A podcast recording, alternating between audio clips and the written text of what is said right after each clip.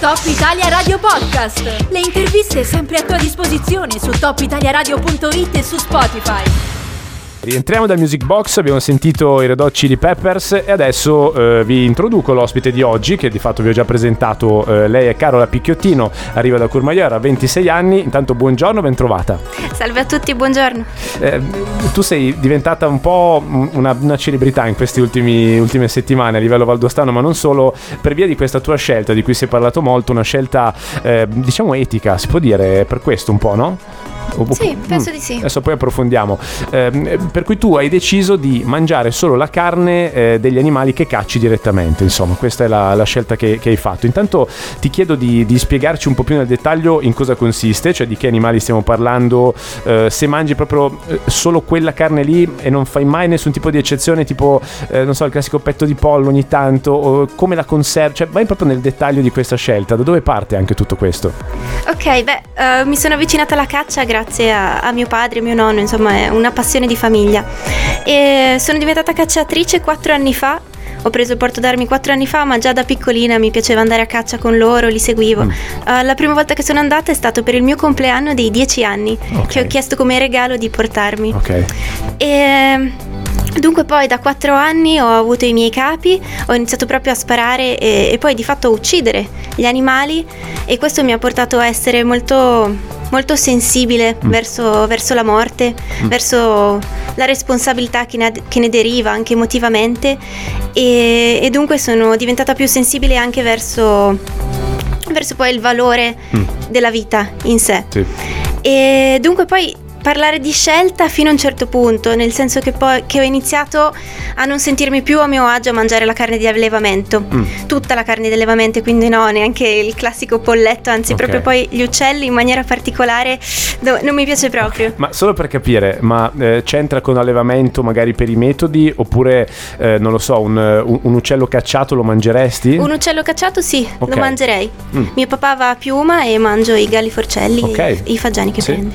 Eh, quindi è proprio un discorso legato all'allevamento il tuo anche, no? Se vuoi, per, per opposto, eh, ma perché c'è l'idea magari che delegare questa cosa così delicata come, eh, come l'uccisione sia ipocrita, eh, che, che vada vissuta in prima persona, N- non so, ecco, ti, ti sei mai chiesta questa cosa? È difficile teorizzare forse, perché poi queste scelte si fanno a un livello anche eh, tra virgolette più meno razionale forse, sì, no? Di quanto non si voglia poi tradurlo.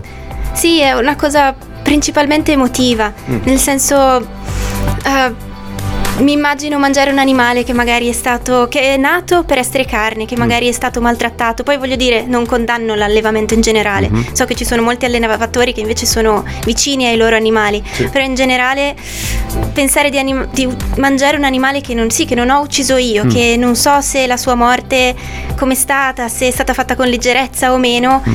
n- non mi piace, non mi mette a mio agio. Sì. E così. Sì, sì, ok, quindi preferisci eh, diciamo sorvegliare sul processo tu direttamente, insomma essere testimone e anche artefice di questo, eh, di questo processo. Tu hai subito citato la parola morte come, eh, come fondamentale, insomma, quindi anche eh, una cosa che tu fai con, un, con una certa sensibilità. Eh, adesso magari lasciamo un attimo da parte questa parte teorica, andiamo più sul, sul concreto. Allora tu eh, hai appunto hai un porto d'armi, vai a prendere il tuo camoscio, facciamo finta, mm-hmm. e, e poi com'è il processo? Cioè tu lo porti a casa, lo macelli, lo congeli, cioè perché poi non è che puoi mangiartelo in una volta sola, no? Lo devi anche, immagino, centellinare, no? Sì, sì, sì. Beh, per prima cosa, dopo lo sparo si porta l'animale nei centri forestali a far mm. controllare, perché in Valle d'Aosta si pratica caccia di selezione, sì. e, e dunque devono prendere tutte le misure. Uh, lo, io lo riporto a casa, poi ho una zona diciamo di macelleria, quindi si lascia l'animale a frollare qualche giorno, okay, e dopodiché sì, lo puliamo, quindi si tolgono la pelle, uh, si fa in quarti, si disossa e poi lo si conserva in frigorifero, insomma poi per tutto l'anno. E cerco di spartirmelo. Tu quindi sei anche eh, in grado di fare questo, no? Cioè il processo che, che svolgi tu non si limita poi a, eh, al cacciare l'animale e mangiarlo, ma c'è anche tutta la parte in mezzo che immagino essere forse eh, quella più, più pesante, no? Almeno uno se le, io me immagino così, perché poi c'è da mettere proprio le mani dentro la carne, da, eh, da sporcarsi letteralmente le mani in questo caso. Ah, Uh, non per me, da que- io studio mm. biologia, quindi okay. anzi quel lato lo trovo molto interessante. Okay. Anche paragonare, non so, lo scheletro solo di un animale piuttosto che di un altro è, è molto interessante. Mi piace tenere poi anche le ossa e appunto paragonarle fra di loro. Ok, quindi questo non, non ti pesa assolutamente. No, questo no. Eh, per, per capirci, quando, quando tu prendi un, diciamo, facciamo ancora l'esempio del camoscio medio, no? Eh, metti in conto un tot di pranzi, cioè ti sei, ti sei razionata da questo punto di vista, ah. cioè riesci tutto l'anno quantomeno ad avere carne da mangiare quando ti va con questo metodo? Eh no, non riesco eh. mai. Alla fine okay. gli ultimi so. mesi del, prima della stagione venatoria eh. sono sempre a bocca asciutta, okay. anche perché mi piace molto condividerlo con la mia famiglia, certo. con i miei amici, certo, sì, e, e piace molto anche ai miei amici, quindi si aggiunge sempre qualcuno e, e finisce in fretta. Sì, anche poi tra perché... l'altro la carne quella, quella selvatica è un altro sapore, cioè è un'altra roba. Una volta che uno la prova è difficile poi tornare indietro, mi rendo conto, no? Anche dal punto di vista del gusto. Eh sì, è intensa, soprattutto il camoscio, per dire, magari rispetto al capriolo che è un po' più, un po' più dolce. Sì, ok. Eh, stavi dicendo, ti ho interrotta forse. Um... Niente, andiamo, andiamo oltre. Andiamo oltre allora su questo. Eh, io sono andato subito, sono un po' pulp forse sulla parte legata alla macellazione eccetera, però in realtà è un argomento che si presta anche a, te- a tante chiavi interpretative, questo che ci offre Carola Picchiottino, che è con noi quest'oggi. Tra poco torniamo in sua compagnia per approfondirlo ancora. Se avete domande, volete eh, fare insomma osservazioni, dare la vostra opinione su questa scelta, oppure eh, condividere magari una vostra che, che in qualche modo può essere legata, scriveteci su WhatsApp tre quattro nove sette due due cinque otto tre uno. Girl, I like you, I do. Interessante perché arrivano anche domande eh, di curiosità tecniche, no? Per esempio Sandro chiede qual è la quota che può cacciare, quanti chili riesce a mettere nel freezer, eh, quanti capi per, eh, diciamo per, per, per razza puoi, puoi cacciare? Ogni cacciatore ha due o tre capi okay. all'anno, quindi in realtà che poi nella stagione venatoria che è autunnale, quindi da metà settembre a metà dicembre. Ma questi due o tre capi sono sia per i camosci che per i cervi, oppure valgono per la categoria per degli ungulati? Cioè due o tre capi tra camosci, cervi e caprioli. Ok, perfetto. E qual è che ti capita di, di prendere più spesso? Ah, a me piace la caccia al camoscio, camoscio. moltissimo. Ok, eh, eh, in effetti è forse tra questi quello anche più elusivo, no? Più che tende a scappare di più, cioè a, a essere più complicato, o mi sbaglio? Mm, no, complicato non mm. direi, perché invece i cervi piuttosto che i caprioli sono più boschivi, mm. quindi in realtà bisogna, bisogna essere pronti quando li vedi, bisogna essere già preparati. Invece i camosci ti danno più respiro, sì. e quello che mi piace di più in realtà è poter restano più in alto, mm. quindi per raggiungerli è più difficile, devi partire wow. prima, devi fai dei bellissimi giri in montagna. Quindi è una caccia anche molto dinamica questa, no? Perché io ho un po' l'idea, sbagliando ovviamente, vedendo anche quello che succede intorno a casa mia ogni tanto con la caccia ai cervi, eh, che il cacciatore da cervo sia un po' un cacciatore, diciamo, che arriva proprio al bordo della strada con l'auto, si mette lì due secondi. Io ho visto gli altri dal finestrino, ti giuro, con la carabina puntare verso la vallata dove, dove abito, eh, invece si cammina un sacco anche lì, no? Cioè com'è che si svolge poi eh, la battuta di caccia? Si cammina, ci si apposta, eh, tu utilizzi anche dei cani da questo punto di vista per aiutarti, come funziona? Allora la caccia all'ungulato è senza cani, mm. e poi dipende un po' quale animale stai cacciando, se devi prendere un capriolo, devi prendere un cervo o appunto un camoscio.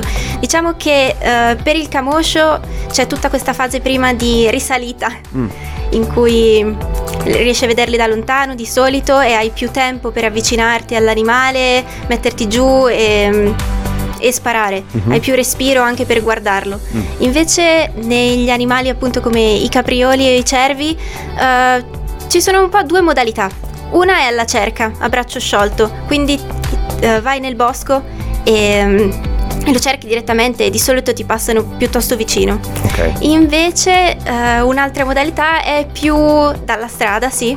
Okay. Lo individui dalla strada e poi ti avvicini successivamente. Ok, quindi c'è anche, anche questo, perché in effetti i, i tempi poi di, di spostamento, di movimento di questi animali ti consentono eh, una sorta di, non ti dico inseguimento, ma di avvicinamento graduale, insomma, non troppo. Quanto ci metti tu? Cioè, la giornata di caccia, diciamo, eh, ti copre tutto l'arco della giornata di solito? Sì, sì, sì, mattina, dall'alba al tramonto. Dall'alba al tramonto, cioè proprio...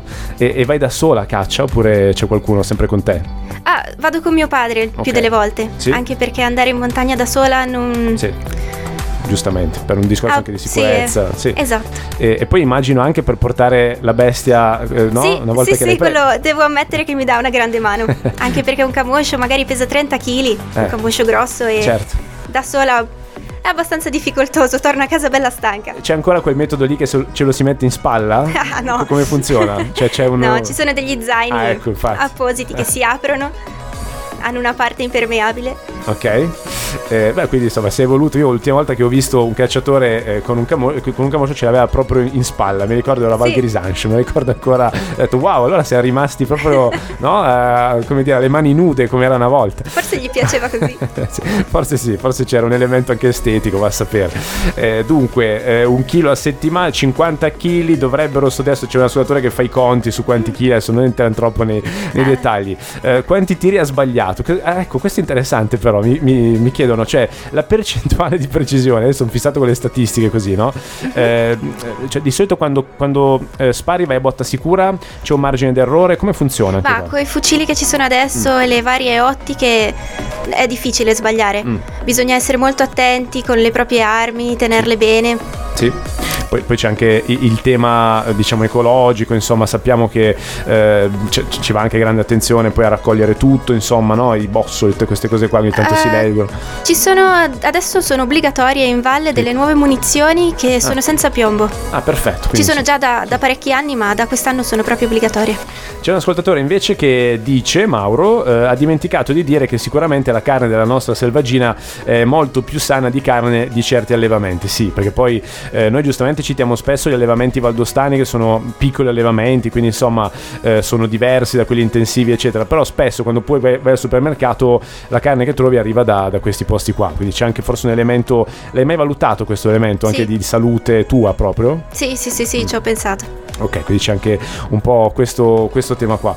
Eh, vabbè, le domande sono interessanti da, da questo punto di vista. Io ehm, ti dico, uno dei, dei motivi per cui ti ho invitata è che secondo me su questa storia della caccia c'è una grossa semplificazione, cioè c'è un po' l'idea eh, che è anche comprensibile, no, da fuori, eh, per cui se mh, uccidi un, un animale di fatto mh, non puoi anche dire di amare quell'animale lì che stai uccidendo, no?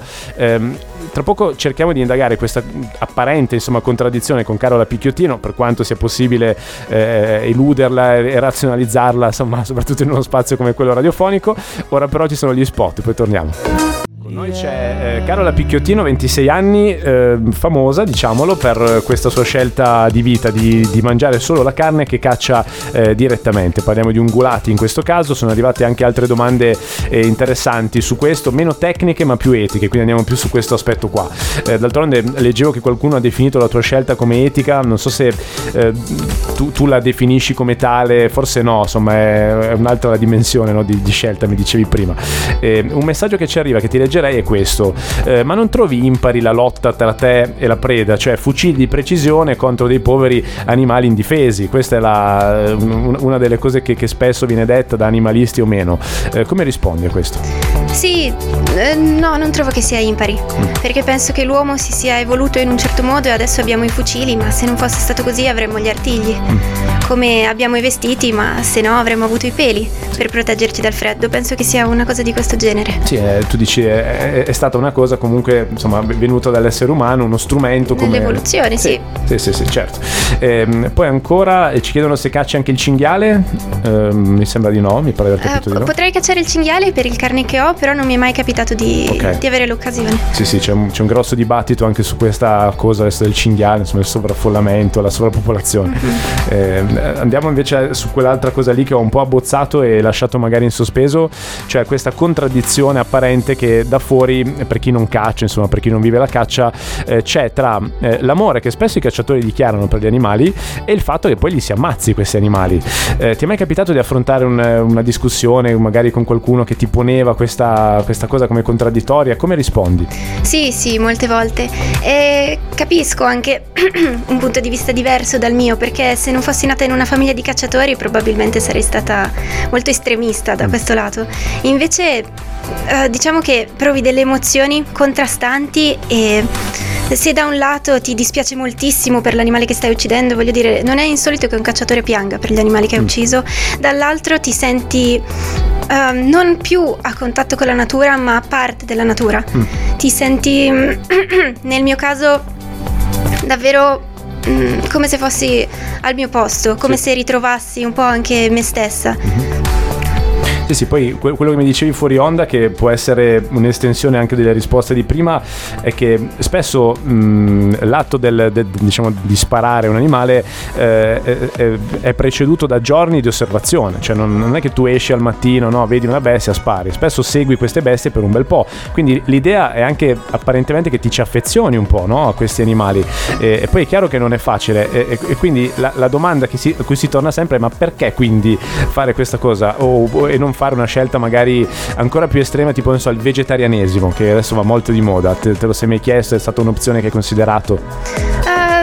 Beh, sì, per riprendere dall'inizio direi che sì, che la caccia non è solo lo sparo, è molto di più, è davvero entrare in sintonia con la natura, passare dei giorni magari eh, sdraiato sull'erba e sentire, non lo so, il profumo della terra, e, um, imparare a conoscere gli animali, sapere le loro abitudini, sapere anche magari nel, negli anni un animale eh, dove si è spostato, come è diventato, il ruolo che ha all'interno del branco, e, um, penso che... Uh, diventare, non so, vegetariana, no, più che altro magari vegana, sì. mm, perdi questa, questa vicinanza con la natura, anche perché credo che uh, gli animali, comunque nutrendosi l'uno dell'altro, anche non solo animali ma anche pensando solo a tutte le creature viventi, e il legame che si crea con questo sia meraviglioso. Vedete, è, è un argomento che, che va su, cioè, su altri pianeti, è bellissima questa cosa, perché si va veramente oltre anche la razionalità in certi casi, però io penso che, che, che sia giusto così, cioè non è che tutte le scelte della vita eh, possano essere razionalizzabili in modo semplice, eh, spesso si sceglie a dei livelli che sono diversi dal cervello, no? dalla, dalla logica, eh, in questo caso secondo me c'è una scelta Che, che, che merita ancora interesse. Eh, infatti io, eh, Carola, ti chiederei se hai ancora qualche minuto per stare con noi, così mh, chiudiamo anche un po' la, la nostra conversazione con le ultime riflessioni, insomma le ultime domande, volendo, che possono arrivare, che in parte stanno già arrivando. Eh, ora ascoltiamo le news subito dopo questo disco che si chiama High Water.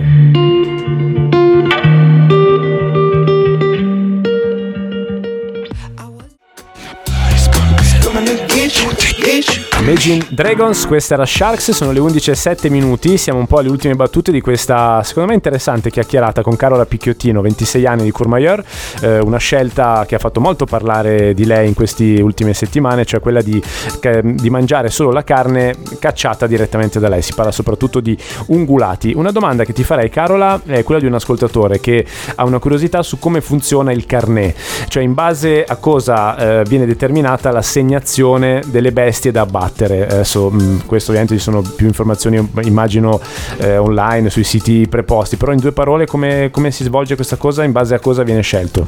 Allora sì, come dicevo prima, in valle si pratica caccia di selezione, quindi una caccia che va a favore de- della fauna, degli animali, che cerca di mantenere un equilibrio nell'ecosistema.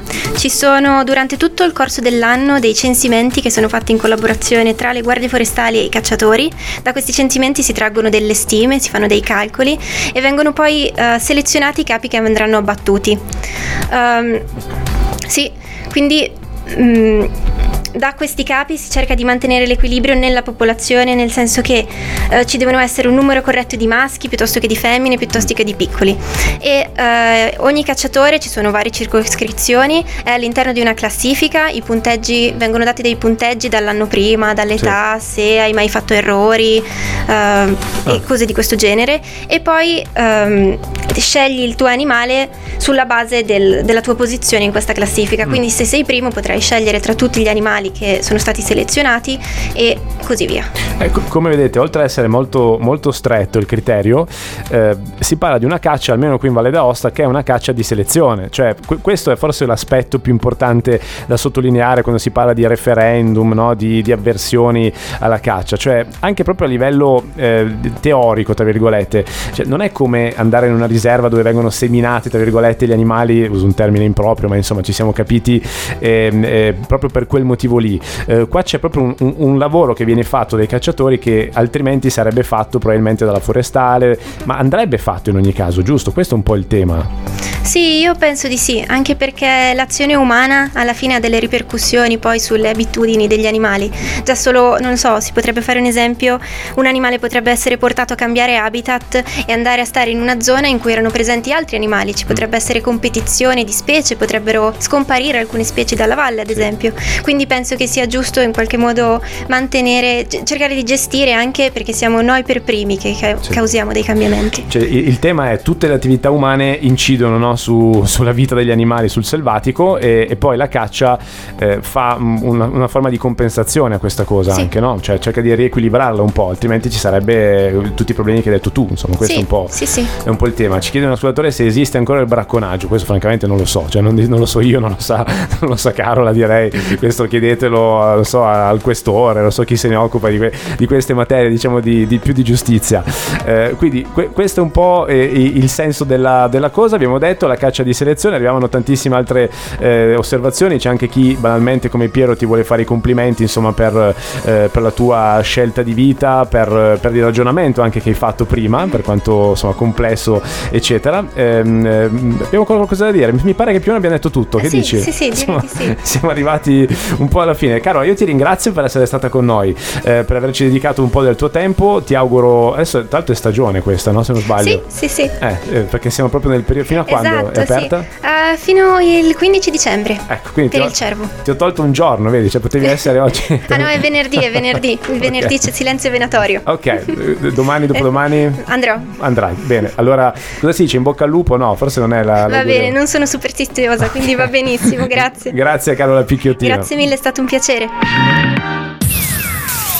Top Italia Radio Podcast. Le interviste sempre a tua disposizione su top italia radio punto it e su Spotify.